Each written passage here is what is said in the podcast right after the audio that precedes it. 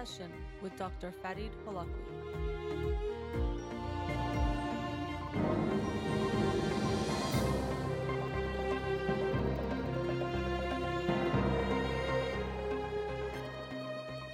Good afternoon and welcome to In Session with Dr. Fadi Tolakwi.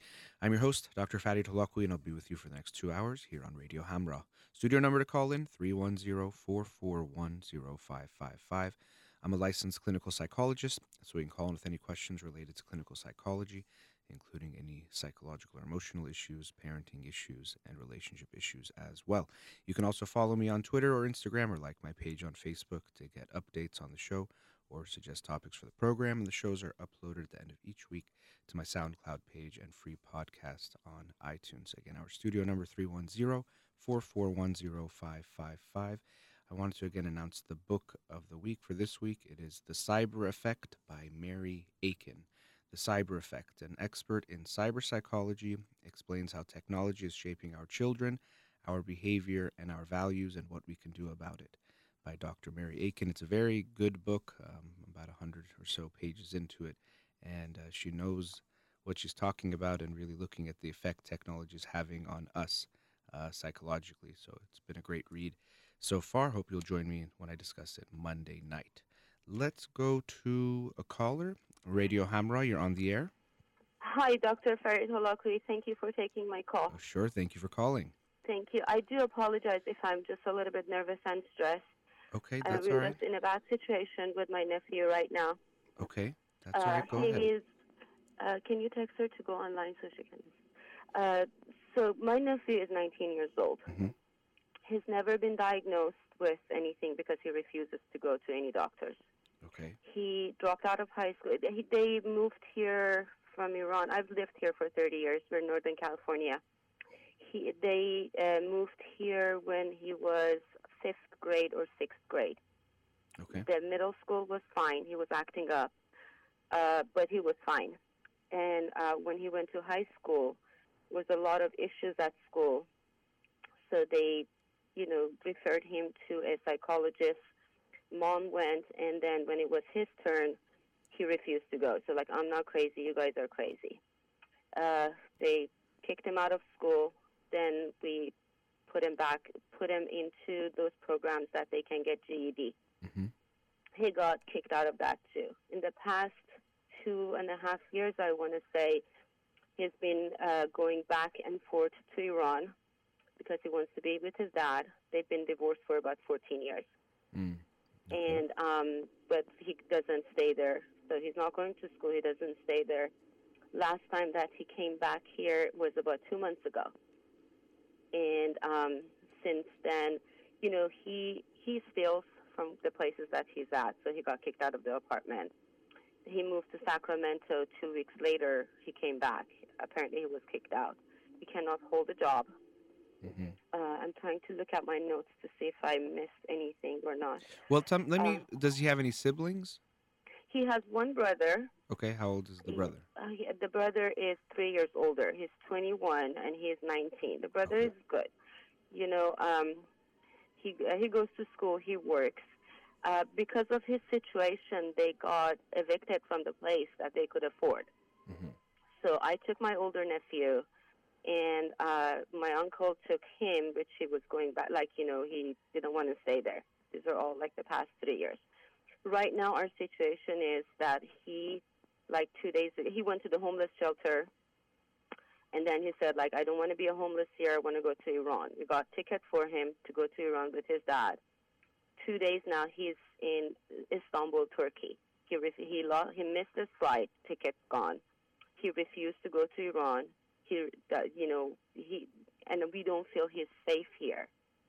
Because, like, I, I don't know if there is a way that if he comes back here, we can get him the help that he needs legally. Because he's over age. Uh, he's over Right. 18. hmm So my question is, are there any programs like, you know, because honestly, uh, he can get himself in a lot of legal trouble, and also like if he's in the streets, you don't know what happens to him. Oh, sure. Um, this seems like a very difficult situation, and one thing we have to accept is that we can't help someone who doesn't want help or doesn't know they or think they have a problem.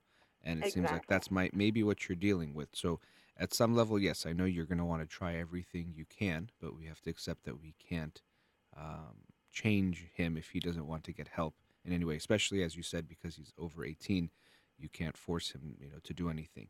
Um, it seems very concerning. He seems very unstable, whether it's um, a, a personality thing, if he has bipolar. I don't know exactly what's going on, and we can maybe talk a bit more about he's him. been he's been hyperactive since he was like a child.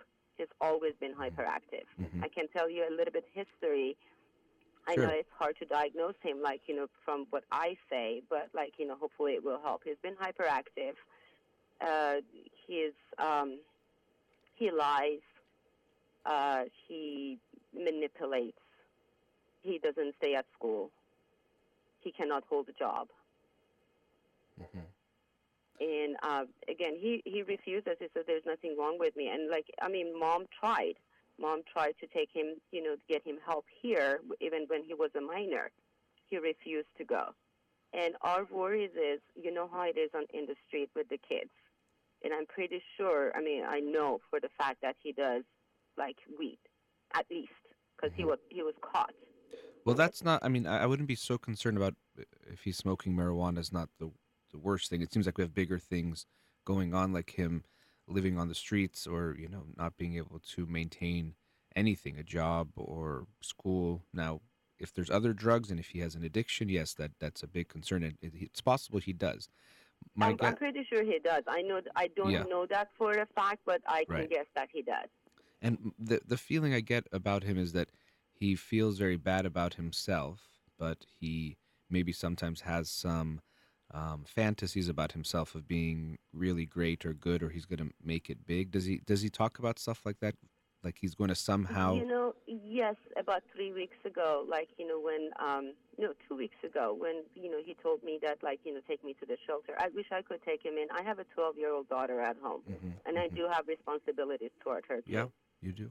So I honestly, I don't, I didn't feel safe. No, I think that's not. Yeah, you just you know, there's a good chance you can't help him, and you would just really put yourself and your daughter in a, a bad situation. In a bad so, yeah. situation, and I don't want that. I want to just do the, the right thing and the smart thing and the correct thing. Mhm, mhm. Uh, so when I was taking him to the shelter, he told me I want to prove myself that I can do like you know you were here in this country by yourself, you managed, you didn't get any help from anybody. And so like that's not true. I had help. You know, I just did not abuse my help. Mhm. You know, if somebody helped me, and so like you know, I can help you if you want to get help. We got you a room. You stole your roommate's watch, so they kicked you out you know, you had another room, you took the laptop or a tablet, and they kicked you out.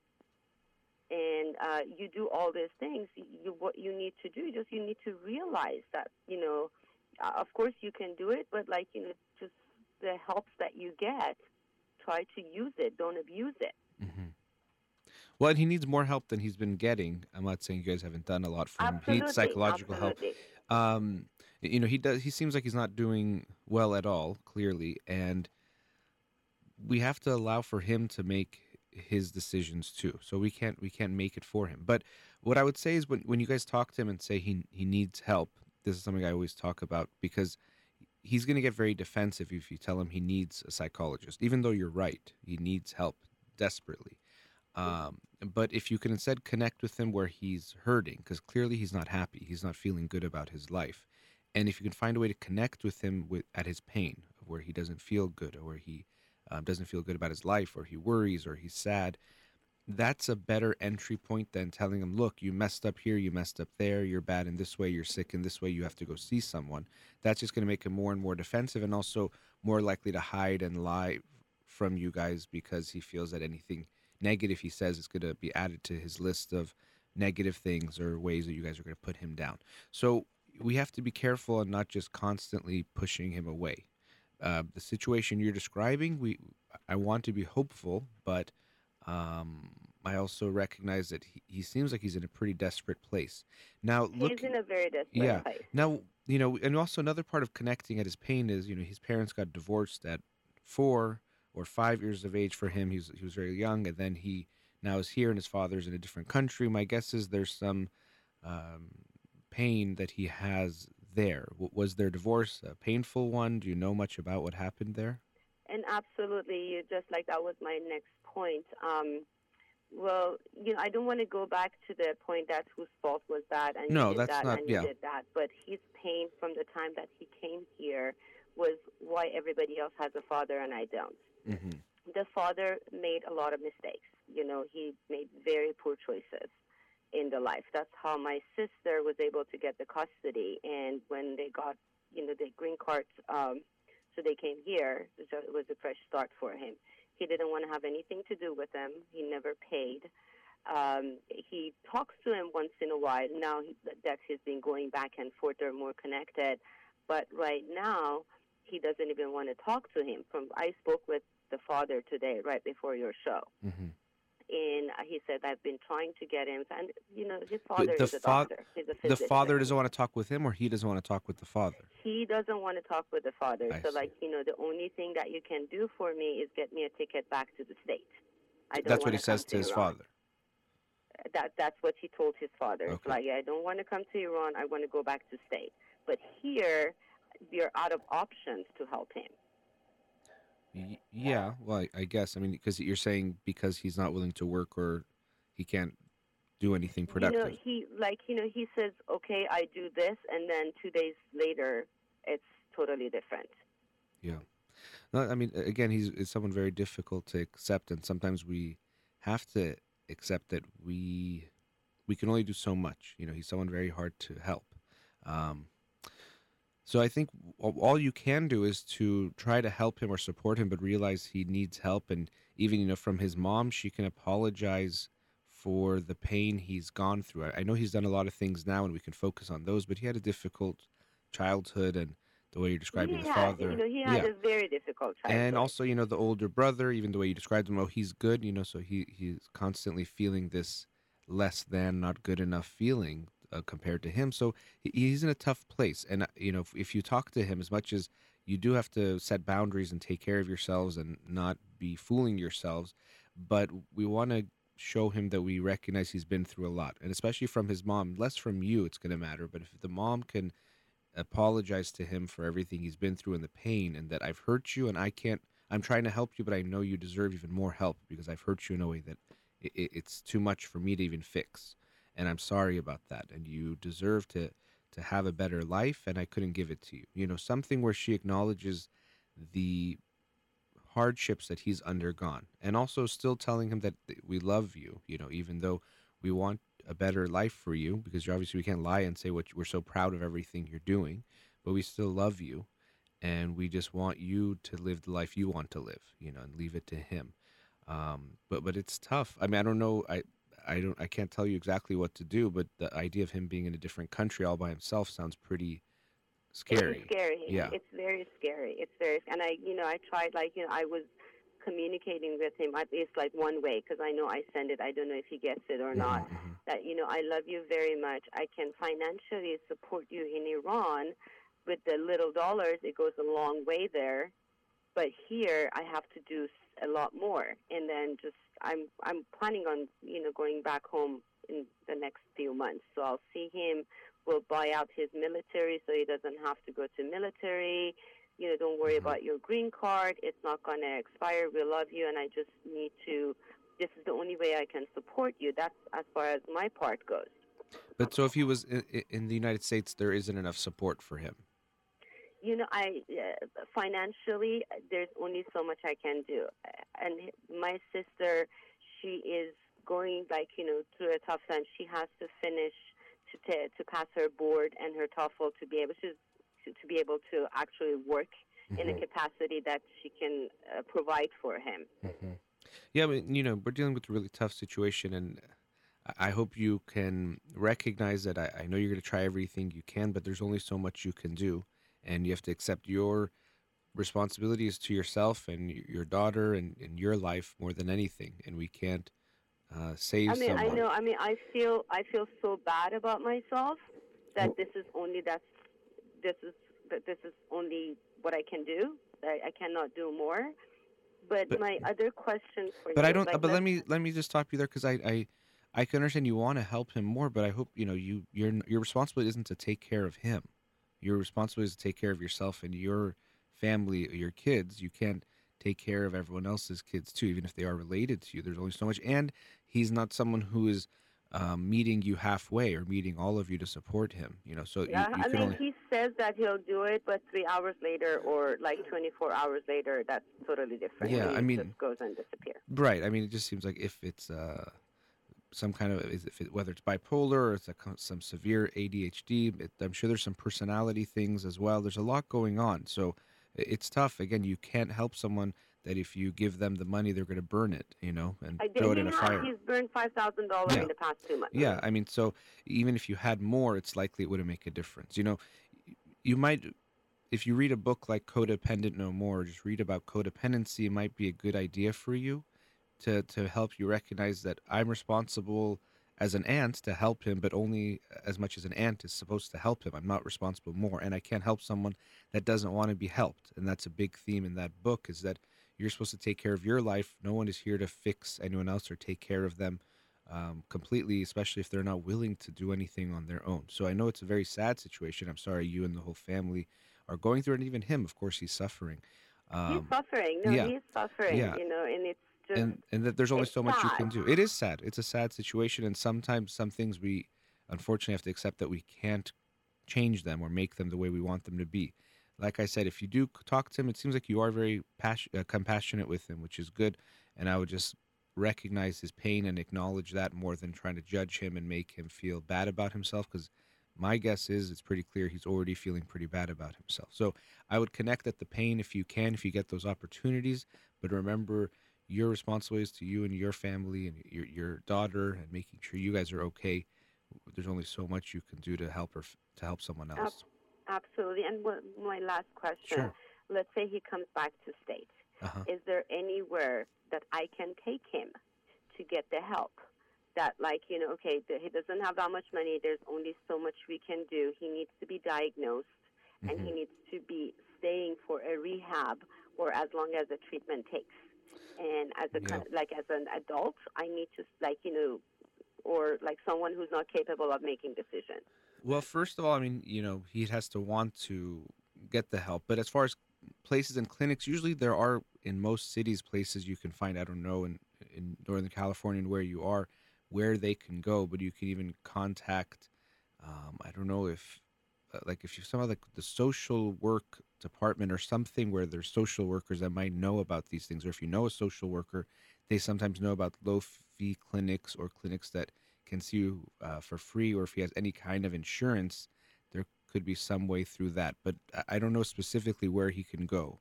Um, but if he's willing to go, if you can get him in the door anywhere, just make sure, even if it costs a lot, that you guys figure out the first step, at least for him to see someone, because he needs medication. I think that's almost definite. Um, and then you can take some steps in the right direction. But I don't know exactly where you could take him. Um, Okay. But hopefully that'll be a situation you get to that you'll want help. But I want you to keep in mind that your responsibility is yourself and, and your daughter and, and just focus there more than anything. And don't think, you know, he's several thousand miles away right now. So there's only so much you can. And, and uh, he's been in the airport or outside, I don't know, for the past 48 hours. And, like, you know, purposely we didn't give him a lot of spending money Right. so he doesn't go away. He had only, like, you know, $50 for the few hours that he's in the airport for the transit. Yeah, it's, but it's, he's it's been there tough. for two days Yeah. now. I mean, I hope he, we can get him out of there because that just seems like a bad situation for him to be in a foreign country. But, you know, in your professional opinion, would he be better off in Iran oh. as far as not getting himself in trouble? I don't I don't know. I mean, that's too hard for me to say because I don't know enough about the support he has there, the support he has here.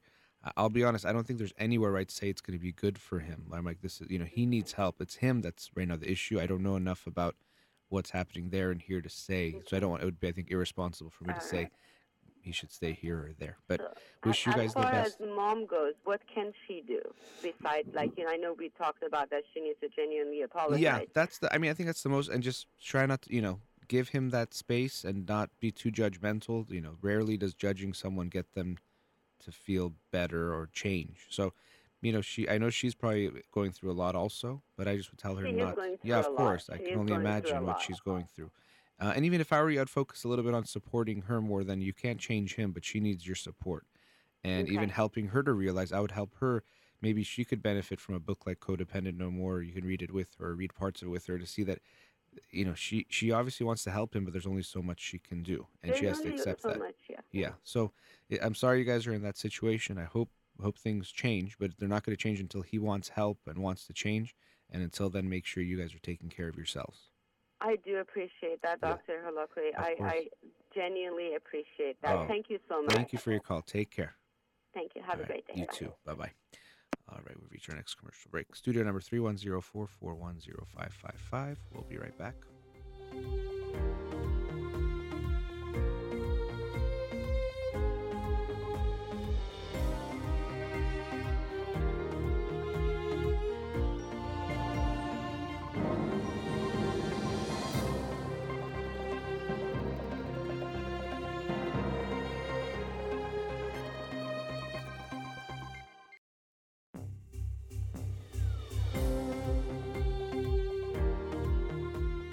Back. Let's go to another caller. Oh, we lost the caller.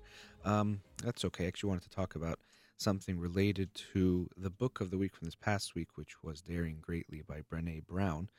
And the concept of vulnerability is a big one that comes up in that book. Uh, and she talks about, even as parents and leaders, how it's important for us to be vulnerable, to express vulnerability, to show weakness, to recognize, or not necessarily weakness, because as she clearly explains, vulnerability is not weakness, but we can show insecurities if we have them. We can make mistakes and let them know. We can let our kids know and let our uh, employees know that we're having challenges ourselves and recognize that vulnerability is important for us to share with those around us, especially when you have a leadership role or some kind of position of power or where people are looking up to you because um, people need to know that it's okay not to be perfect, that no one is perfect, and that we all have these issues or things that we're dealing with, that life isn't easy for anyone. But unfortunately, we tend to do the opposite. We think we have to show to others and to give off this image that we're okay and perfect and nothing is wrong. Um, and to me, this is very sad because when we think about it, this is a big part of why people actually have a stigma attached to mental illness. When we think everyone's okay, we think that if we're not okay, we're a problem. We're crazy or weird or have this big issue. We're sick. And because no one else is suffering, well, then I have to make sure I hide it from everyone else because I'm the only one who's dealing with these issues. I'm the only one who's suffering and sick. Let me make sure no one knows because if they do, I'm going to get judged and ridiculed and I'll be seen as unlovable and all, all these kinds of things. So, this notion of trying to put on this facade that we're so okay and that everyone is not suffering and we don't have any issues and nothing really bothers us contributes so much to the pain that we experience as individuals. It made me think of this idea or this analogy of imagining that everyone wore stilts that made them eight feet tall, but everyone was covering them. So when you walk around the street, everyone would be eight feet tall and very high, but everyone would be wearing stilts, but they didn't know that everyone else was wearing stilts. So I'm just wearing them so I can be like everyone else because I see I'm too short.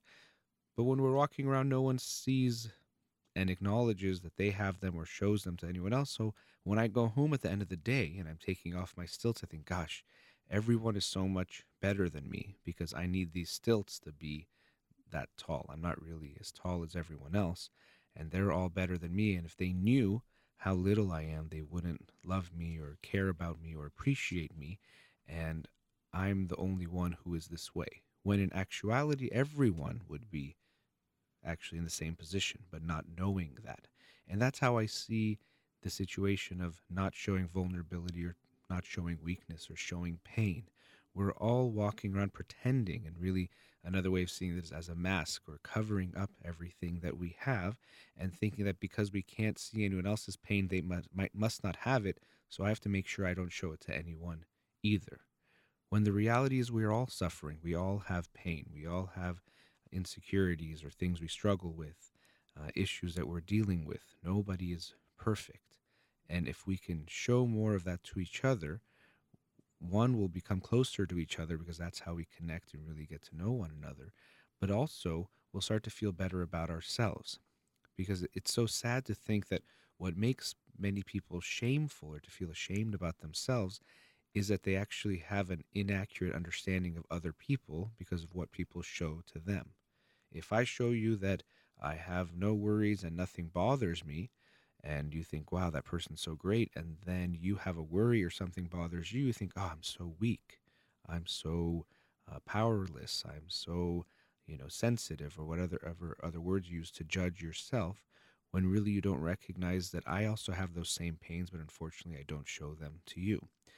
Another way we see this is if you're in a class and the teacher is talking and it's a very confusing topic and a student is sitting there thinking oh my god what is she talking about? I have no idea what's going on in this lecture right now.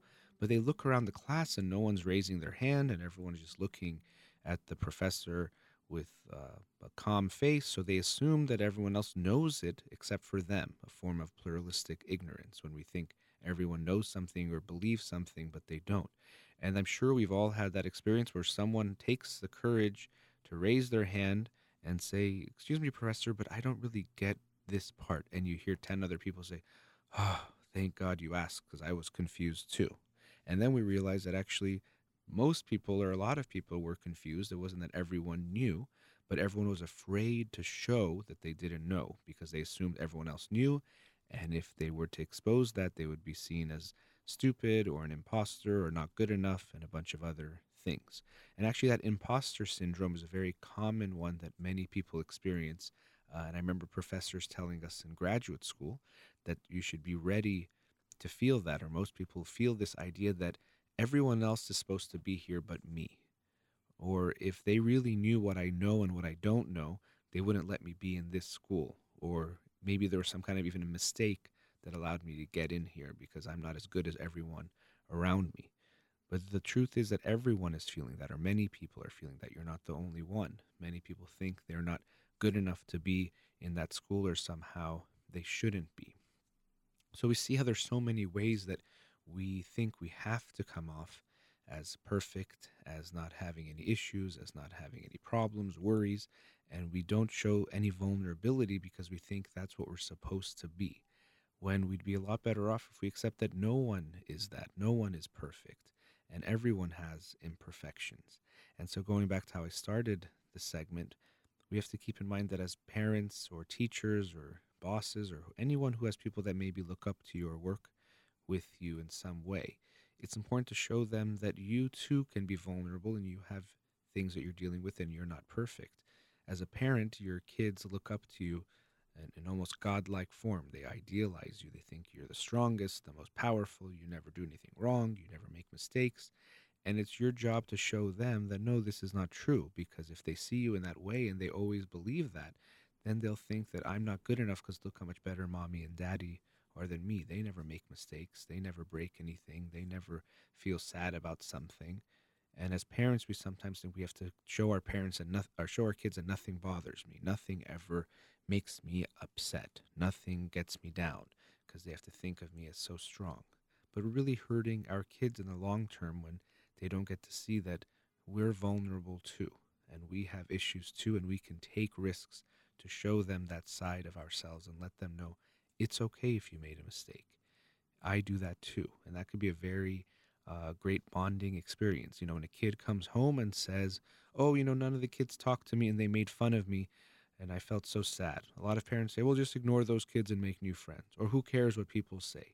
Stuff that they themselves don't even believe or live out, right? If they go to a dinner party and some people make a joke about them, or they don't get invited to the dinner party, they get upset and feel bad.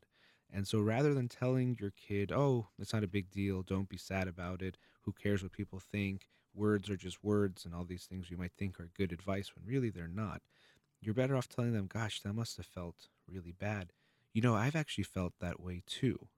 And your kid might even be surprised, and you can share a story of when you felt rejected or put down or hurt in some way. And let them see that you feel that too, and it's okay that they felt that, and they're going to be okay. and in that way you can make sure you bond and connect with them. Now you have to make sure not to make it about you. That's something that people do sometimes. Someone comes to you and says, "Oh, I got hurt in this way or had this breakup," and then they talk about their own breakup or divorce for 20 minutes straight and make the conversation about them. But especially with your kids, if you share with them your own experiences in a way that makes them feel understood and that you get them, that's going to go a lot further than trying to act like the perfect person who can give advice and not say anything wrong or never experience anything painful and that you wouldn't care if you went through the same thing. Of course, if your friends made fun of you and rejected you, you would feel bad and let your kids know that. So, if we can all take down this armor and this shield that we have of trying to be perfect, of trying to think we have to be perfect to make others love us or think highly of us or want to be our friends or our partners, we'd all be better off recognizing look, we're not perfect because we're not supposed to be. And we can all take off those stilts that make us think we're eight feet tall because we don't need to be. We can be just as tall as we are, and that's enough. And as uh, Brene Brown talks about in her book, Daring Greatly, being enough or that feeling of worthiness was what she found to be as one of the biggest qualities of people that live a wholehearted and full life. If we feel that we're enough, then we can take risks, we can take on challenges, we can risk being hurt because we know we're enough at the end of the day. And so we want to teach our kids and teach one another that we're enough just as we are. We don't have to pretend to be something we're not because none of us are perfect. All right, we've reached our next commercial break. Studio number 310-441-0555. You're listening to In Session with Dr. Farid Holakouee. We'll be right back.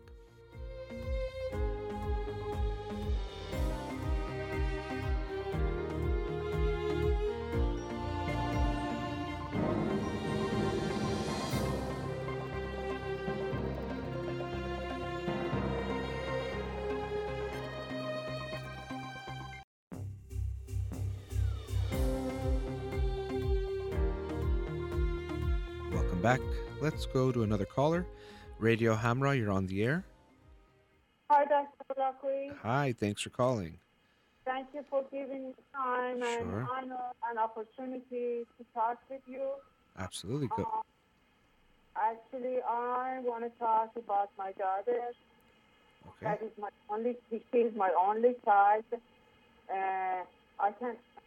Actually, I'm. You know, my voice is coming back to me. Yeah, I don't know. Are you on speakerphone? No. No? um, yes, yes, I am. Okay, uh, take it off speakerphone, please. How is it now? It's much better. Okay. Okay. Um, uh, she is my only child. Okay. How old is she? She's 33. When 33. she was uh, only one, I divorced uh, her father. Mhm. He, she doesn't see um, um, her father. I, actually, we don't know where he, he is. Actually, during all these years, she has seen her um, her actually father only two or three times.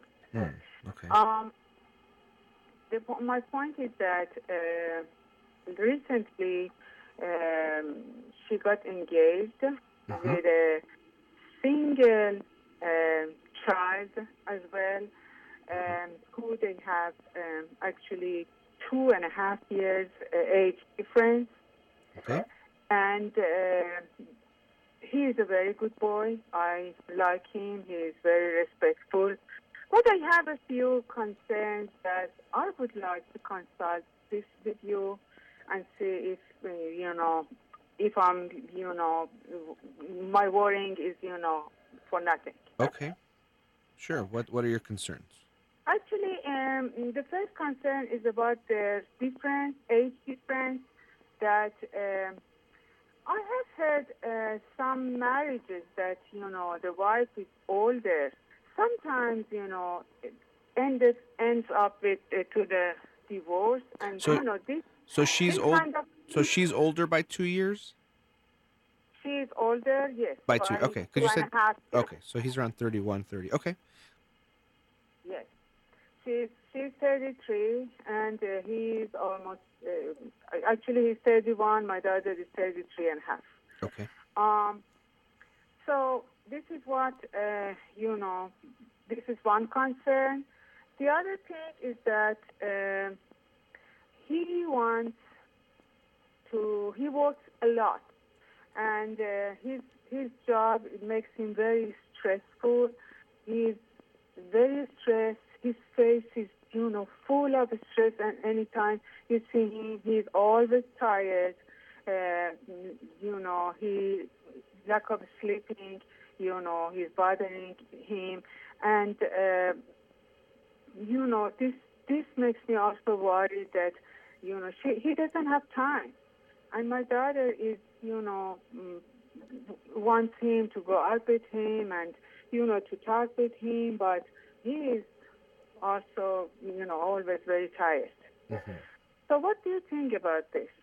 Okay, well, so looking at the first one, the age difference, um, you said, you know, he's 31, she's, you said 33 and a half, and usually we stop saying halves after kids are like six or seven, but still you were trying to say about two and a half years age difference. So, Yeah, I just, I just want to tell you that you know exactly. you know, Yeah.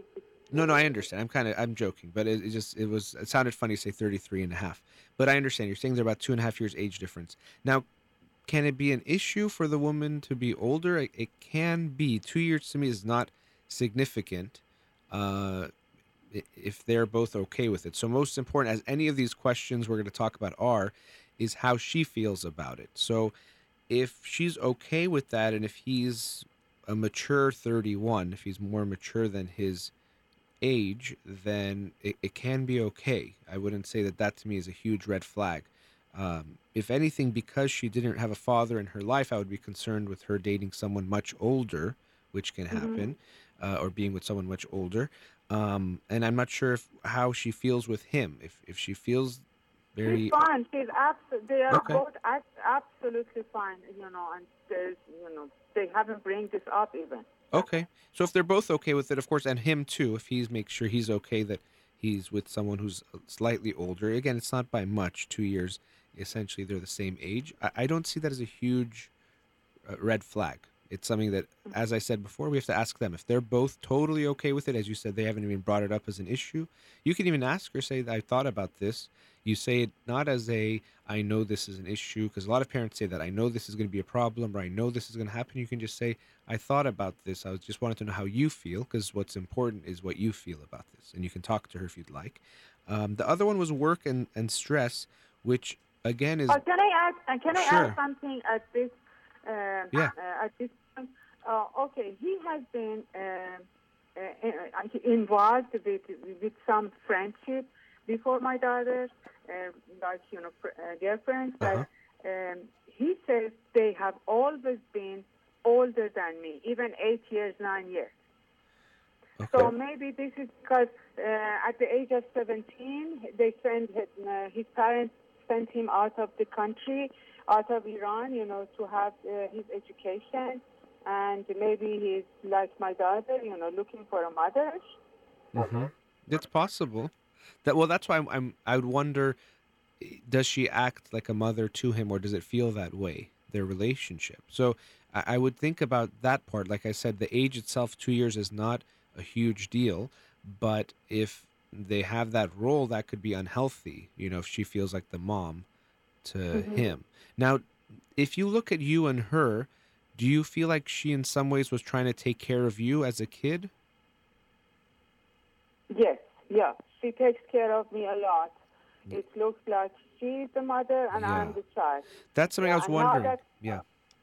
And now that she has gone to, because the guy, you know, um the, the fiance, her fiance lives in another state, Mhm. and we are in another state, and you know, my daughter applied for a job over there, and uh, she's now over there with the um, with um, her fiance. But you know, she has rented an apartment um, separately, but they spend uh, most of the time together. But the point is that you know she's worried about me all the time, Mhm. and she has asked me to sell the house and join them, buy a house over there, and you know, be um, everyone be you know together, not together, not live together, but at least close to each other. Yeah. Well, I mean, that's that's I guess you know what we can now. What you're saying that she maybe even had a mother-like role with you. She might be comfortable in those kind of relationships. So it's possible she found someone. uh, Although again, the age is not a huge difference, but maybe like a mother-like she can play a mother-like role for him. So I would be concerned about that and maybe you can talk to her about that. Now, the idea of you having to live with them or live near them, I mean, even that, I don't necessarily think should be the case. You can decide what you want to do, but I would give them their space. But it does feel like she might have a guilt of leaving you. Um, and that's not, I, I would hope she just decides to live her life. Her job isn't to take care of you, it never was. But that, that's my concern is that she takes on a mother role in this life and in general thinks she has to take care of people. That could be a problem. So I would I would worry about that. And by worry I don't mean you need to do something about it, but you can talk to her about it if you'd like and to make sure she feels okay. And regardless What, what should I ask her? You know, in which way I, sh- I should begin the conversation? Well, the good the a good word to use there it should be a conversation and even more than conversation it should be her talking more than you. So if you find yourself talking more than her then that's not the right kind of conversation about her relationship. So you want to mm-hmm. ask her about even if you say I have this worry I want to know from you and then you just let it go not say because I heard this and because this and I heard this story of this person and that one did this say this is what I thought about. I was just wondering what you think because I, I care about what you think more than anyone. You're the one in the relationship. And then let her talk if she wants to. And if she doesn't, you can't force her to have the conversation. But so make sure she's the one who's talking more in, in a conversation about her relationship. We actually we have we, we actually have a very good relation. Okay, we are good. very friends, and she tells me everything. She has talked to me, you know, um, a lot of times, and she says she really um, loves him, and he's a you know good one, and and she thinks that this guy is the best. She she can find a, a better guy, Mhm. a better husband for herself. And um, you know she has no complaint other than you know he's you know he's not very clean at the not from for, by in himself you know in uh, his room and uh, his He's messy, yeah. Yeah. Yeah. So I mean, you know, that's good that you can talk to her. So I would say that you know you can continue talking to her. Another concern I would have, and related to the work, and even that they were living in separate states, because her father was not really in her life at all. There could be a part of her that can be comfortable um, with a man who is distant, or she might find a man who is distant. Now, in this case, physically they were living distant, but also emotionally, or maybe, for example, you're saying the work he does. So that's another thing I would wonder about with her. That is she choosing a man that is distant because that's something familiar or comfortable for her because she didn't have a man in her life? That's something I would think about. So when you said, you know, he always is working and stressed, and because of that isn't as available to her when she wants to spend time with him, there could be a possibility of her finding a man who is either emotionally or physically or in some way distant from her. So that's something you can maybe think about talking to her and and overall because of the childhood she had with her father not being involved and my stance is that it's good for everyone to go to therapy. I would hope that she does go to therapy to help work out that pain that she has from not having her father in her life. That's definitely going to make an impact. Now, it doesn't mean this relationship is necessarily wrong, but it's going to affect her and could even affect this relationship. So I would hope she, if she hasn't, goes to therapy for herself to work on and better understand her past and to make sure it doesn't impact this relationship in a negative way. Okay, I want to know that uh, uh, why do you think she needs therapy? Because she's fine and she has always been, um, you know, even um I asked her now that um, is adult, she can decide if she can, if she wants to contact with uh, with her father, you know, to be in touch. Yeah. And she said, never, never. I, mm, um, you know, I have um, received enough attention from you, and I, I don't want my father. You know, this, Mhm. from years ago she said this. But the problem is she is not working a lot. He is working a lot. I know that's what I yeah I didn't say she's working a lot. I said he's working a lot. She you know I'm not saying she needs therapy so I'm not telling you she has to go in. I just think for everyone it's good. I go to therapy myself. I think everyone should go to to Uh-huh. understand themselves better. But because of that and I'm not saying she should go to therapy so she wants a relationship with her father. That you know if he's not treating her well and doesn't make her feel good she uh, doesn't owe him anything or that's not necessarily at all her path to healing. So I'm not saying go to therapy so her and her dad become close. Not at all. Mhm. I'm saying go to therapy actually so she heals the wound of her father not being close and eh, almost always a child is going to feel a sense of rejection from their father or mother if they're not in their life somehow this Mhm. feeling of i'm not good enough or if i was better they he he would have wanted to be around and maybe she doesn't have that so i'm not saying i, I know but i'm saying it's something i would think about uh, because especially because it was a father was and she's with a man we know that that can have a big impact on her romantic relationship and relationship so that's that's why i'm saying it's something to think about um, and like i said something i would want you if you do talk to her you can the age thing seems like maybe it's okay you can ask her about does she feel like a mom to him in some way? But the other thing is does she feel like he's very distant? Because i would have a concern that she might find a man who is very distant from her because her father was so distant so that's something because of how you said he's always at work he's not available as much as she wants there could be a possibility where she gets herself in that kind of relationship so that was that's why i mentioned that Um, I, I don't know. This was quite accidental that they met, they met each other. Actually, someone introduced um, these two together. hmm So she didn't, she didn't pick this guy, you know, to Well, no, no, but she's picked this guy. I mean, I, I can understand how they met was accidental, but we pick who we continue to be with and then get engaged and marry with. So, Mhm. and and unconsciously we can be drawn to people we don't even realize what's going on. So, I, I'm not saying I know this relationship is bad and I want you to worry. I'm just saying a concern or a thought that comes to mind is this idea that she might find someone who is distant and she might always want more from them but it could be because of what she had with her father or what she didn't have with her father. So even though even though she's not happy um, with you know um him being uh, workaholic. well that's what i'm saying. We, we pick someone who actually hurts us in the same way.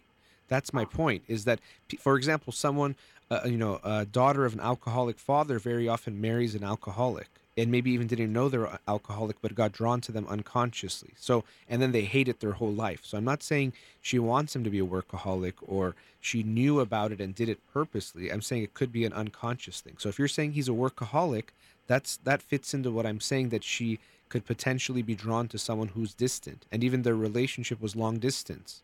And so that's what i'm saying. Something to ask her. You know you can't do anything about it. You can't tell her this is a bad relationship because i'm not saying it necessarily is but as i said it's a concern that i have that I, if you want to talk to her i would bring it up as a possibility even the way i'm saying it. I'm not saying this is for sure but you can say you know you can even tell her you talked to me and this is something he mentioned. Just i don't know what do you think about what he's saying? And then see what she says and you say no not at all but at least maybe you give her an idea. And you can even tell her that i said because of the pain she went through i think therapy is a good idea as i think it is for anyone including myself to go to therapy to understand themselves better. So um, that that would just be my thoughts. And just also keep in mind at the end of the day that it's her life and her decisions and she's going to make it. So you don't Yeah. have to make the decision or you, you shouldn't be making the decision for her but even not even having such an impact on it. You let her make the decision. If she wants to talk to you you're always there for her but your job isn't to ask too many questions or get too involved. You want to give them that Yeah, space. absolutely, absolutely. I just it, it's up to her, you know, to decide if Mm-hmm. you want to continue or not. Actually, he's a very good man.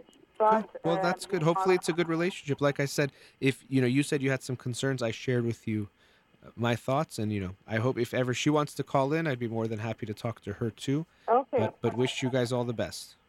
All right. Thank all you right, very thank you. Have a good day. Take care. Thank you. Bye Bye bye. bye. All right, we've reached our next commercial break. Studio number three one zero four four one zero five five five. We'll be right back.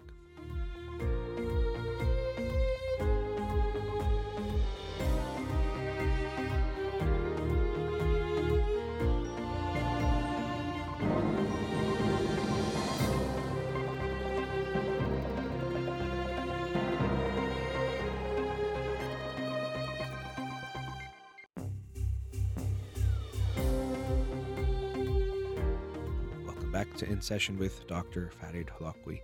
Now, a big story in the news these days, especially in Hollywood, has been the accusations uh, that have come forward about Harvey Weinstein, the movie producer and co founder of Miramax Films and the Weinstein Company, which is, um, he's produced a lot of the biggest movies for decades now in Hollywood. And recently there was a New York Times article that was a damning expose, as it says here in this Rolling Stone article, about the various sexual abuse allegations that were against him. And as of yet, there are 40 women, up to now, 40 women have come forward saying that they were either um, harassed by him or even raped by him or somehow sexually uh, inappropriately he be- behaved towards them. And it's becoming this a really big story, and it's good that it's becoming a big story. But of course, uh, it doesn't just reflect this one individual. He appears to be a very sick man who's hurt and harassed a lot of individuals, but he's not the only one, unfortunately.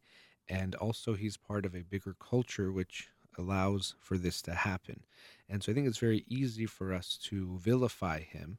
And now I'm not saying we should think of him positively, we definitely should do that. But sometimes we do that as an easy way of just making it the bad apple, so to speak. Like there's this bad guy and he's so bad and let's get all mad at him, but not recognize or somehow ignore the bigger issue that we need to look at the culture of how this is allowed and acceptable because they especially are saying that many people helped keep this quiet because it apparently has been going on for decades that he has been doing this but many people knew and didn't speak up or many times when people did come forward people tried to ignore it or not pay attention to it because he was so powerful and because they maybe didn't want to get involved with him in a negative way or whatever else the reasoning was, but they did not do anything about it. And we see this even on a smaller scale in families where a child might tell their mom or dad that someone in the family sexually harassed them or abused them or molested them, and it gets denied or overlooked.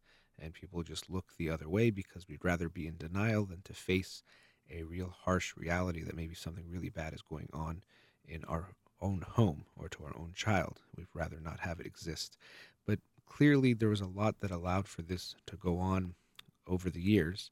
And if you are silent about something like this, well, you are in that way complicit or in some ways as guilty in allowing it to continue.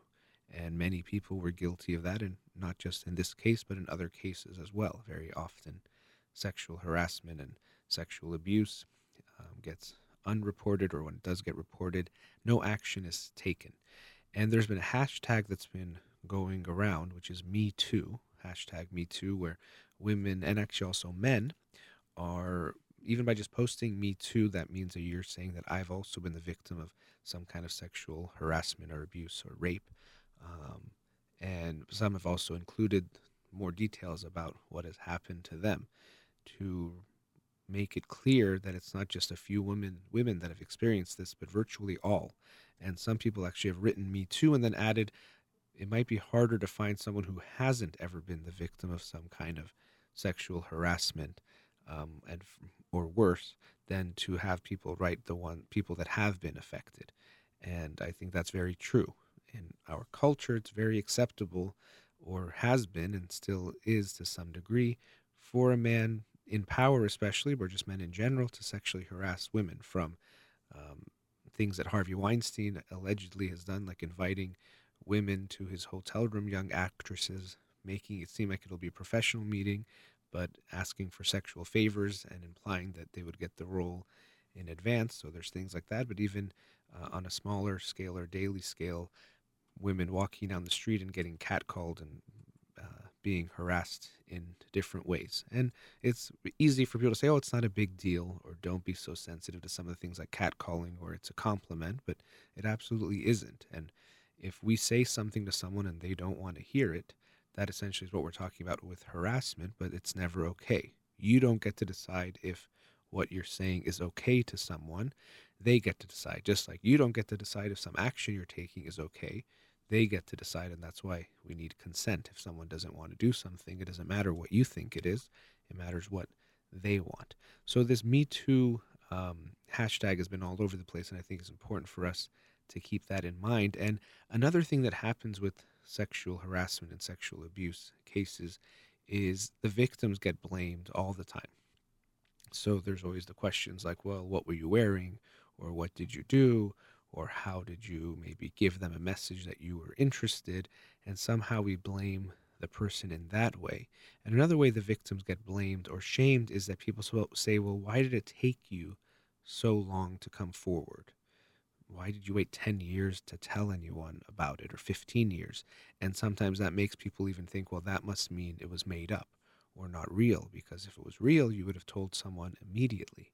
Um, but this is definitely not the case. And not just for children, but especially for children, that can be true, but also for adults as well. Um, to begin with, there is the shock and confusion about what has happened and the trauma that the person feels, and maybe even afraid to say anything about it because they're scared of the perpetrator. There's the judgment they're afraid to get, which unfortunately people are not wrong to think that because we can see how much people judge someone uh, who's been a victim of sexual abuse, sometimes blaming them, sometimes saying, oh, they wanted it, sometimes, you know, saying it was what they wore or what they uh, did, or they got drunk, or some other way of blaming them for being victimized. So this keeps people from coming out and saying what happened. It's a very scary thing. And it's a very personal thing, of course, to share something like that. It does take courage to be able to talk about something like that because it's one of the worst things that's happened to someone. It can make them feel really bad in a lot of ways, and they maybe don't want to share it with anyone. So if someone does come forward to you, first of all, uh, take it very seriously every time. And I say this especially to parents. So if your kid says someone touched me in a way that I didn't like, or something in some way alluding to some kind of sexual abuse of some kind, you take it seriously every time. And by take it seriously, I don't mean you immediately call the authorities, but you definitely talk to them about it. Okay, well, what happened? We want to know more about what happened to you um, and get an idea of what's going on and let them know they can always tell you when something like that happens or if they want to talk to you about something like that. Because as we know, many times uh, child molesters will say, I'll hurt your family. If you tell our secret, I'll hurt you, I'll kill you, I'll kill your parents if you tell anyone our secret. And you can let them know no matter what, you can always tell me anything that happens to you, and you can always tell me that secret, and you'll be okay. Um, but even if it's not kids, if an adult tells you something like that, be sensitive to it. Many times when we respond negatively, it's because we can't handle what they're dealing with and we'd rather make it not real. So we'd say, oh, it's not a big deal, or maybe you were the cause of that pain in some way or the cause of the situation. So we try to dismiss what they say. So if someone comes to you and opens up, recognize that it's not easy for them to tell you, recognize that it's not an easy thing to talk about. And all you need to do is you're not supposed to take away their pain or make things okay or uh, solve the situation in any kind of way. You just need to be supportive of them. Hear them out. You can express some kind of sympathy or empathy for what they've been through, but don't think you need to do so much about it because you don't. Just like if someone says their mother or their father died, you are just there for them. You can't take away the pain. You want to just hear them out and show them that you care about them, you love them, and you support them. But lastly, I want to get back to this idea of the culture that we have. And I talk a lot about different types of human rights on this show which I'm very happy to do. And I talk about women's rights and this idea that all of us should be feminists. I know sometimes it's considered a bad word to be a feminist, unfortunately, but really feminism is about equal rights for women, not about making them better, not about hating men or being negative towards men or making things easier for women than men. It's about equal rights. And so to me, everyone should be a feminist, man or woman, doesn't make a difference because we should all want equal rights for everyone. Um, and actually, another thing I want to add this idea that people sometimes say, well, I care about this Harvey Weinstein story because I have a wife or a daughter or a sister. Um, yes, I understand that by knowing that someone close to you could be affected can help, but we would hope that we care no matter what. It doesn't matter if you don't have any of those things but you care because it's unfair for anyone to be treated unfairly. It's not okay for someone to be assaulted or harassed or raped or any of those kinds of things, no matter what, even if they're very different from you, even if they're very different from anyone you know. That injustice should be something you're not okay about. But many people write things like that because I have a wife or because I have a daughter, I am so upset about what's happening. But I'd hope that it's well because I'm a human being and other humans are being hurt I'm not okay with this, and I, I don't want that to be okay. But when we look at feminism, a lot of people say, well, ev- women have equal rights. Legally, how is it different to be a man or a woman in today's America, for example? And this story is exactly what we're talking about that, yes, legally, maybe things are equal um, overall, but there are still a lot of ways that being a woman is not as easy as it is to be a man, or that men can get away with things that are not okay, and women still have to deal with things that should not be acceptable, even if they're sometimes more subtle, sometimes more explicit, but there's still things going on, and we can't give up or think that we've gotten to where we need to go, and it's up to all of us to continue to change the culture where we don't look at women just as a sexual object or just as something that can be used or that can be uh, looked down upon in any kind of way, and any disrespect should be unacceptable to all of us. So it's up to men and women to work on this together to continue to advance the rights of women and of all people so we all get treated equally. And so if you think we've gotten there when it comes to women's rights and women being treated equally in the workplace and at home and around the world, we're definitely not there at all. So I hope we can all be part of the solution rather than part of the problem.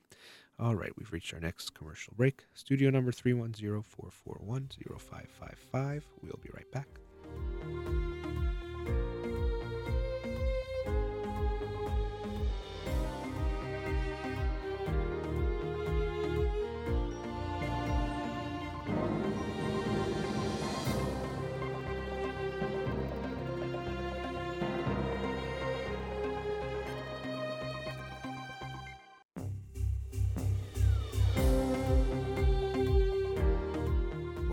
In Session with Dr. Farid Holakouee. In the next, uh, sorry, in the previous segment, I was talking about the allegations that have come out about Harvey Weinstein, and I mentioned that there is definitely more than just a bad apple that we have to look at, but really look at the bad barrel or the cultural issues that are related to what's going on here. And one concept that's related to this, as I mentioned, I was talking about feminism, is toxic masculinity. Um, and maybe you've heard this term before, but if you haven't, toxic masculinity is um, looking at the traditional male roles or male characteristics that people think define masculinity, but that are actually harmful to society, both to men themselves, but to women and children, and just overall, including things like misogyny, homophobia, um, being violent, looking down at women, is also part of this um, uh, toxic masculinity cluster of traits that we can look at. But very much in American and European society, there's these ideas of what it means to be a man and how a man should be and also how a man shouldn't be that are very hurtful to, again, both themselves and also people that they're in relationships with. And this is something that we, we really need to work on and to challenge. I've talked about it many times before how unfortunately we have this idea that men are not supposed to be quote unquote emotional. And the reason why I say emotional in quotes is that although we think we're saying they're not being emotional, we're saying some emotions are okay and some are not. So as a man, it's not okay in this hyper masculine or this toxic masculine way for them to be sad or for them to cry.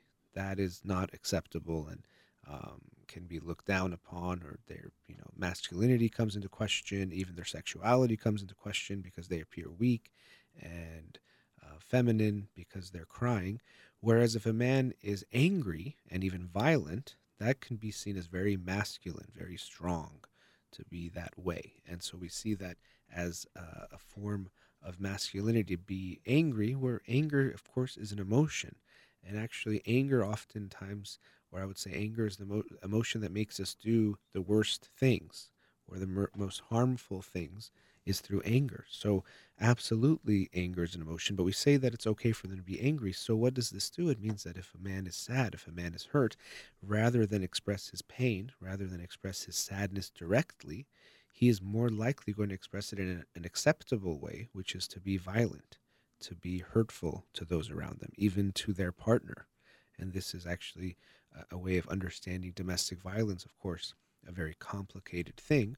But one aspect of it, and for some people that are domestically violent partners, it's that they can't express their vulnerability and their pain. If their partner hurts them, rather than being able to say, hey, you know, you hurt my feelings, or I got jealous here, or I felt that, they get angry and violent and try to dominate their partner to feel good about themselves. And unfortunately, that kind of feeling gets reinforced in society by the man feeling powerful, other men thinking he looks strong, either even other look women thinking he looks strong, and this idea of treating your woman as an object, or even people say control your woman. We hear phrases like that, or you should be able to uh, dominate the relationship. And if the woman is wearing the pants, you're weak and you're not a good man.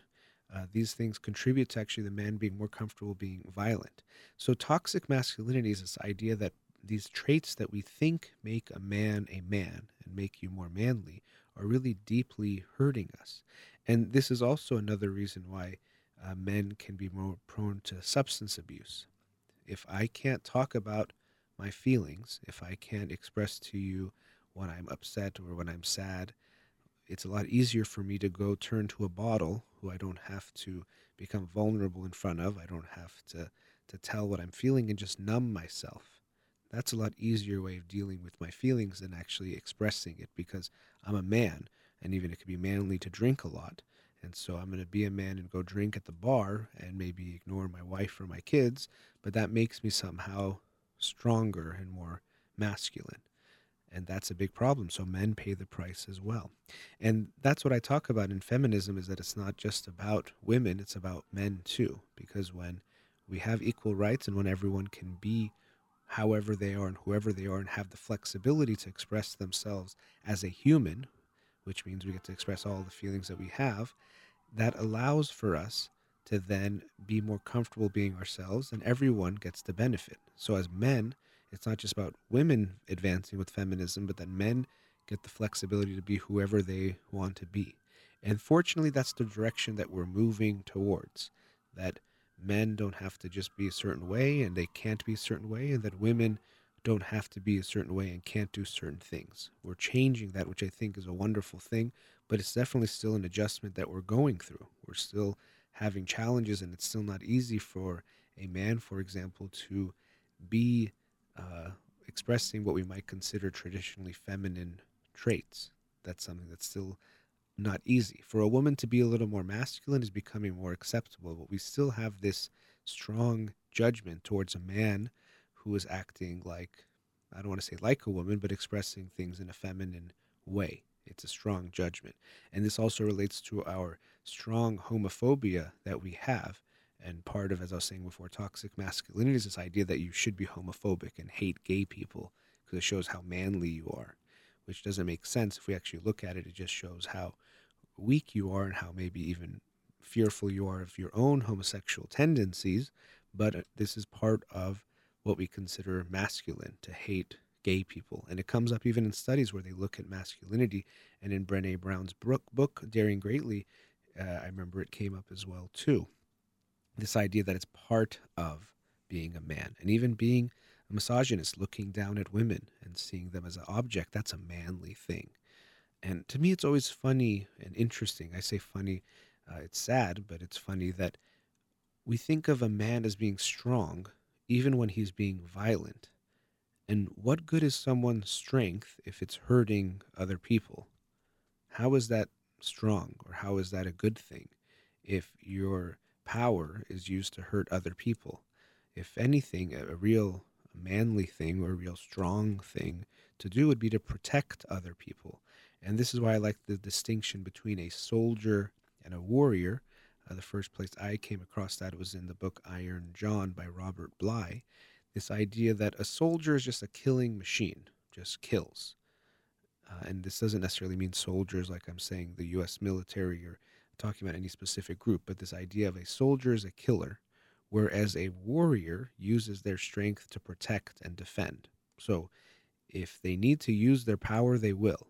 If someone is attacking them, they will use their strength to defend themselves and defend other people, but they don't use their strength to inflict harm intentionally or to hurt other people, which to me makes a lot of sense. That's true power. If I use even someone uses their intellectual power to hurt other people, that's not strength either. That's hurting. But if they use it to make things better, that's true strength and true power. And we need to redefine that idea. So, this toxic masculinity is something that's creating a lot of harm. It also contributes to the sexual abuse, like what we saw in the Harvey Weinstein case. There's still this idea, as I mentioned, part of it is the misogyny that's part of toxic masculinity, but also that men are supposed to look at women in that way, and that makes them manly. Even I've heard, you know, guys talking to each other, and if one of them says they're liking a girl, sometimes they can get negative feelings or sorry, negative feedback from their friends or made fun of, like, oh, you're catching feelings for that that girl. Oh, you like her. Oh, you like her, and it makes them, you know, somehow they're judging them. Whereas the manly thing to do is just to want them for sex and to treat them with as little respect as you can and make them want you, and then somehow you're the winner and the powerful one. And it's very unfortunate, but this is the ideals that get promoted within culture, through the media, um, and within amongst men. This feeling that I'm a strong man if I don't care about women. And I think the only thing that reflects to me, if someone doesn't care about other people, is a very strong weakness in them. So they're not strong, but they're very weak. If you don't care about other people and if you disrespect them, that just shows that you at some level don't respect yourself and don't see yourself in a good way. No one who feels good about themselves needs to disrespect anyone else, needs to put them down, needs to make them feel bad about who they are, or needs to try to trick them to f- do something that they want or to make them feel a certain way. That is not a sign of strength. And we have to uh, quit telling ourselves that this is something that makes someone strong, or this idea that a man has to be with many women and that makes him strong. Um, even if he's married, if he has affairs, it's a manly thing. He's he can't be contained. You know, he needs to express himself because he's so manly. And more often than not, this is actually an expression of another weakness and that fear of being intimate with someone and that fear of allowing one person to hurt you. Because if I'm only with one person, if I'm married to my wife and I'm only with her, then she has the power to hurt me, and that can be too scary. But if I'm with five other women and I don't really ever get that close to her, well, then she really can't hurt me that much. Because a big part of vulnerability and a big part of relationships is taking that risk that you allow yourself to get close to someone in a way that they actually then can hurt you because it, they have that power. You're giving them the power to hurt you, but hoping and believing that they won't hurt you without any guarantees. That's what a relationship is. But a man who's afraid to get close to a woman is not very strong.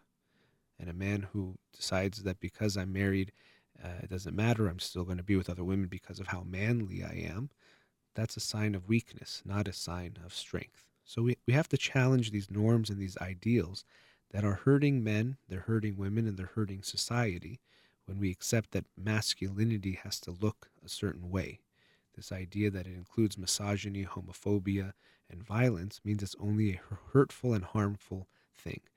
And of course, it's very easy just to blame men, and I think men probably play the biggest role in this, and it's up to us, but it's also up to women to be involved with this too.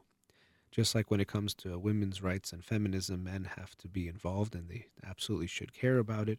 Women should care and they play a part in this as well. Uh, very often it's women that also say, well, a man looks weak if he cries, or masculinity should look this way, or I'm attracted to a man that does these hurtful things, or is angry, or is violent.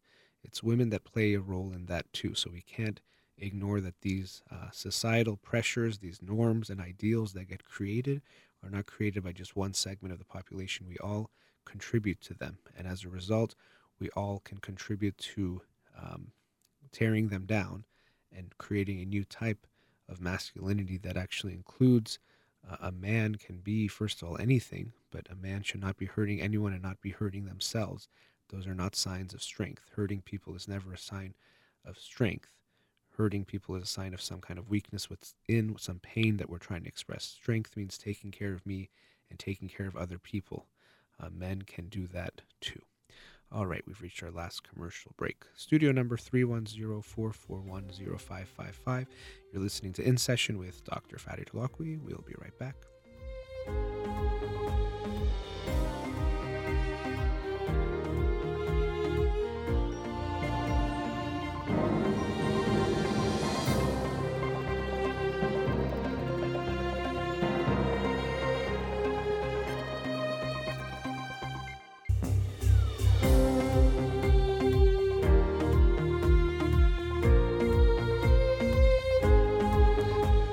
Back. Let's go to a caller.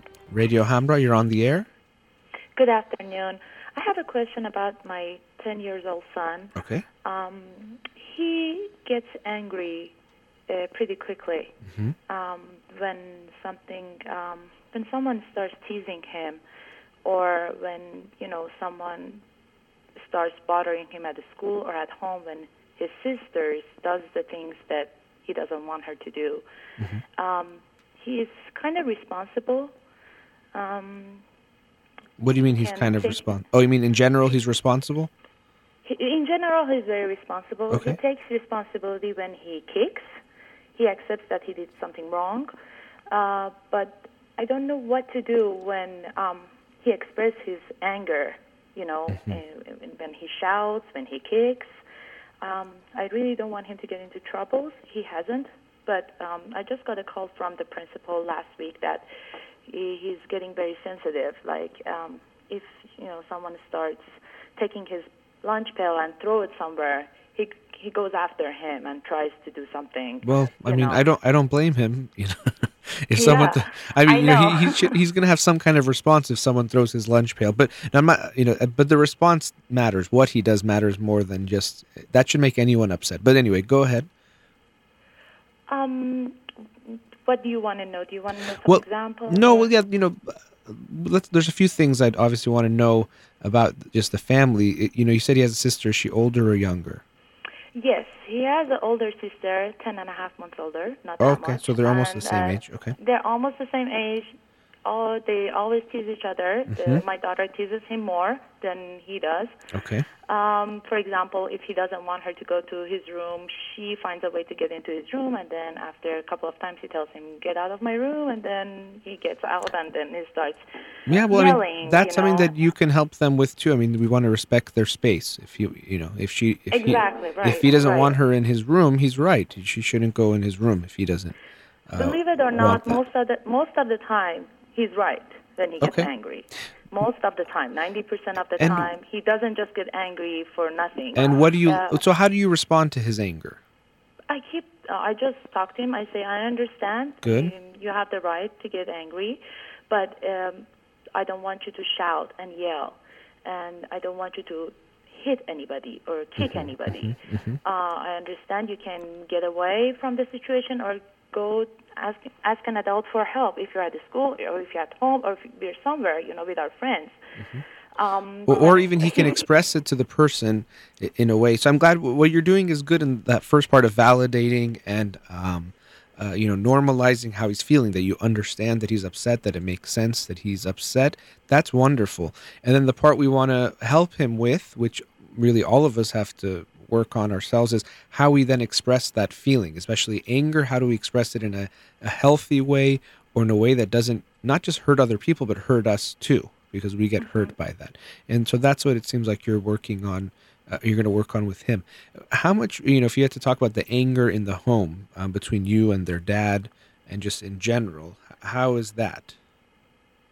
I don't get angry at all. My husband is a very calm person, but Okay. when he gets angry, he's he doesn't do any but he shouts sometimes like, "Why are you doing this?" or um, you know, "Go to your room," or th- these things happens, but not Uh-huh. often. Not Yeah. often. He's Okay. a calm person, but all of a sudden he gets out. You know, when he doesn't, when they do something wrong, uh, usually. Well, I mean, that has I an effect. He got that from yeah. from that side. right. Well, and it's not just dad's side as far as a genetic thing, but modeling. You know, he's seeing that. And something I, I always talk about is how anger is this emotion that almost almost in every family I feel like it's been modeled poorly. In most families, either people don't show anger at all, they hold it and hold it and hold it in, and they express it in really hurtful ways. They explode, and it's there's really isn't a lot of the healthy in between of letting someone know, you know what, I'm really angry at you right now. That really hurt my feelings. That made me upset. Right. And they don't get a lot of that modeling. So that's something you got you can even keep in mind too for yourself and your husband. How are we expressing I can't. anger? I, um, you know what? What you're saying. Um, I've been practicing that. Mhm. Uh, when he does something wrong, or his sister, I keep telling him, you know, I'm very angry. I'm very disappointed at you, and um, I keep trying to say this, you know, so he would learn. and get you know not do the shouting and yelling. I try to control myself and you know show them that I'm very upset at them. Um, But I really well, don't yeah. know what else. well, I can mean, you're showing them that you're upset, but right in a way that's still calm, or that you don't hurt them in some way. That's what we're talking about, and that that's good. You, we want to for you to do that. It it seems like your son is having a hard time handling his emotions. Something we can call uh, an issue of frustration tolerance. Like when he gets upset, he gets overwhelmed, and maybe he reacts, which again is an issue for a lot of us. What are some of the things? Can you tell me more examples of the behavior he does that you feel like concerns you? Okay. Um, for example, he doesn't like if someone spits uh, at him. Okay, but tastes his thing. hold on, hold on. But some of these things you're telling me, I, I don't under like. Of course, he doesn't like when someone spits at him. Do you want him to like when someone spits at him? No, I don't like it, but he gets angry and He he, should get very angry. He should get angry. That's disrespect. If someone You spit, know- imagine if you were walking on the street and someone spit on you, Yes. right? I mean, But th- he doesn't. I don't think, for example, if we have guests over and their kids go to his room and they're playing with him, and you know, for example, their hands are very dirty and they touch him or they do something, Mm-hmm. I would like him to say, you know what, I don't want you to touch me. Go wash your hands and come back. You know, he says that first, but the second time he gets at him. He just tells them, "Get out of my room. I don't want you in my room." Yeah, you know, that's not he, that- He protects himself. He That's says what he has to say. That's that. I'm not so upset about that. You know, maybe it, it is possible. Like I was saying, he could have an issue of like frustration tolerance. Like things just really get to him, and he doesn't know how to something like that of the hands. But even that, I can see he doesn't like that. But I'm still struck by the fact that you know when I tell you, give me some examples that concern you. You say he doesn't like when people spit on him. I'm like, to me, that's great. I hope he really doesn't like when people disrespect him because that's not okay. You know, you, we want him to not Yeah. like being, you know, I- if someone insults him, I hope he doesn't like that either. Now, yes, how he reacts and responds, I care about, but I don't want him to like that because that's a healthy sense of self. That if someone spits on me, I don't like that. I'm not going to accept that kind no, of he, disrespect. he's really good at that. He doesn't accept, you Right. know, things So- that he doesn't like it. He says it, and he takes care of himself. He can protect himself. And most, of, lots of times at the school when things happen, I say, why did, why didn't you ask for help? Like I can take care of myself. you know, so he's that type of a person. But Yeah. um, for example, if my daughter teases him a lot, I try to keep them separated as much as I can. But unfortunately, we live in the same house, and you know, and she knows what to do that triggers his anger, and um, she's the one with more issues than him. He he really doesn't have that many issues. This is the only thing that I'm worried about about him. yeah, so, so um, it's interesting that your focus, like even in calling me, was about him. Yes, because daughter, my daughter is a long story. Um, Okay. Uh, I would talk to you if we have time, but um, Well, we have about nine, eight, nine minutes, so maybe we don't have a lot of time for it. And but it's just, and the reason why I'm just mentioning that is now maybe you're saying you you brought him up because it's more of a timing issue, but it, it seems like it makes me feel like you might be focusing on him or judging him more negatively than you judge her. No, or I'm not judging him negatively at all. Um, I just want to know what I can do for him. Well, how can I teach him to not, you know, burst out or you know show reactions so quickly, yeah, or but- just you know. Okay. Well, one you know one thing you can do. Um, this is one of those things. It's kind of like physical exercise. It's good for everyone. Is meditation. Uh, you can actually practice it with him, or say you know, and and it, and you want to be very clear not to make it because you have this anger problem or because this, but you know maybe even as a family you start to do it more. And meditation is something that can help for all of us become more calm and and a little bit more in control in that way. But especially what you're talking about where he gets maybe too riled up it helps with that. And obviously it's not a quick fix. It takes some time but you know you could practice meditation with him. And there's i don't know the names of them off the top of my head but there's definitely online you can watch videos and things but books yeah on meditation for kids. And it's great and they do meditation in even preschools. They're starting at some place and they're seeing great effects especially exactly with what you're talking about of just getting a little bit more of a handle of their feelings so that they can handle those feel big feelings in a good way Um, but him being upset by what you've described to me so far makes sense. So tell me more about what is it that he does that you know. Again, him being upset about being spit on, I think is makes sense. What is it that? How does he react? Um, that's so extreme. Just, um, smash the door at the kids and just Okay, get that's- out. what do you mean by kicks. sma- oh, slam the door. He kicks. Sorry. oh, you- like by smash the door, you mean he slams the door? Like He not he slams he, doesn't break the door. Okay. No, no, no, no. Okay. He doesn't. He doesn't. He- asked them to get out of his room, Mhm. and um, sometimes he kicks. He hasn't done anything at the school. No kicking, no hitting. Okay. But at home, he does it to his sister. Uh, it's Okay. been better. But It's that's you know better that's not. I mean, me and my Um, brother would hit each other too sometimes. So I mean, it's not. Okay. I don't want you. It's not the. Okay, that I'm- makes me feel better. well, I mean, I you know, I I'm not saying that makes it okay, or but it's pretty I common. It's not like if you told me he's kicked her before, and especially when you say she intentionally bothers him. This is kind of some of the sibling rivalry and teasing, and they're virtually the same same age, eleven and ten. I'm guessing something like that. right. So you know, And when he's really tired, if something like this happens, um, for example, last night, he packed everything for his field trip. They were going on a field trip. And then he asked his sister to not come into his room three times. And then she came. She found a way to come in, and then she walked on his things. And then she started, I saw him, you know, he wanted to cry. hmm, And I'm like, it's all right, you know, um, I understand, but, you know, I didn't say don't cry. I said you can cry if you want to.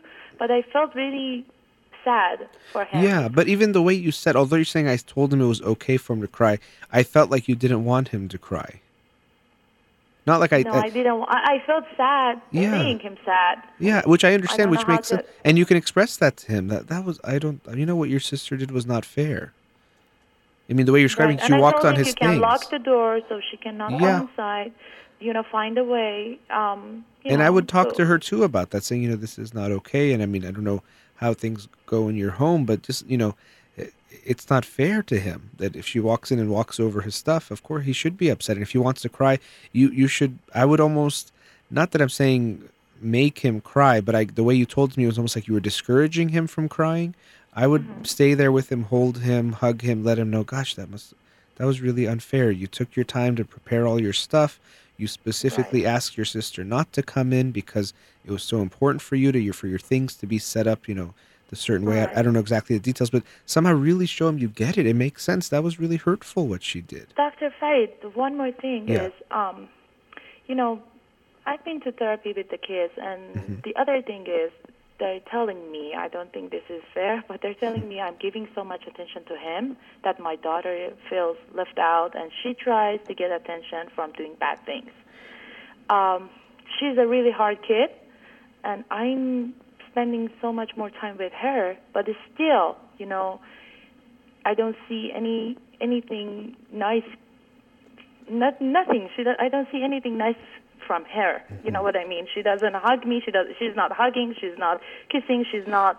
She doesn't want to talk. But he's the one who wants to talk. Who's touchy. You know, he gives me hugs. He tells me he loves me a hundred times in a day. Um, so I, you know, I don't know how to say Well- that, and she doesn't like it. But when I go to her, start talking to her, I want to hear you. So, well, everything was fine. Um, but I want to kiss her. She just brings, you know, her face in front of me, like you kiss me. That's it.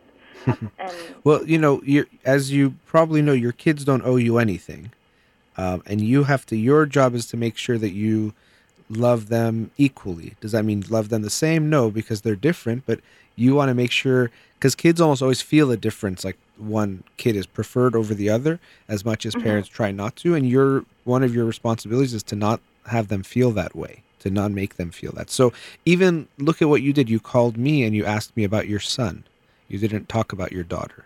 And the way you're even talking about her is in this uh, negative way. Like she's the problem. My son just has one problem. Let's just fix him and make him perfect. And then my daughter is just going to be the problem kid.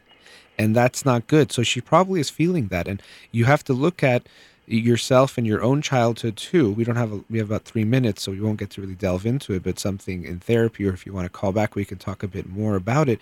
Because even there could be some things you're projecting onto your daughter about yourself as a child. You know, your own childhood experiences, and maybe you connect to her and relate to her in some way, and you're you're acting that out in some way, or something else is Right. going on. But I do get this feeling in how you're talking that and even again the fact that you called and talked about him, um, there is this favoritism that could be going on, and of course she's going to feel that, and you have to accept that I'm supposed to just shower them both with love, not because then if I you know he he's going to hug me more so i want to give him more love or even if i give her love she doesn't give it to me back. So what's the point?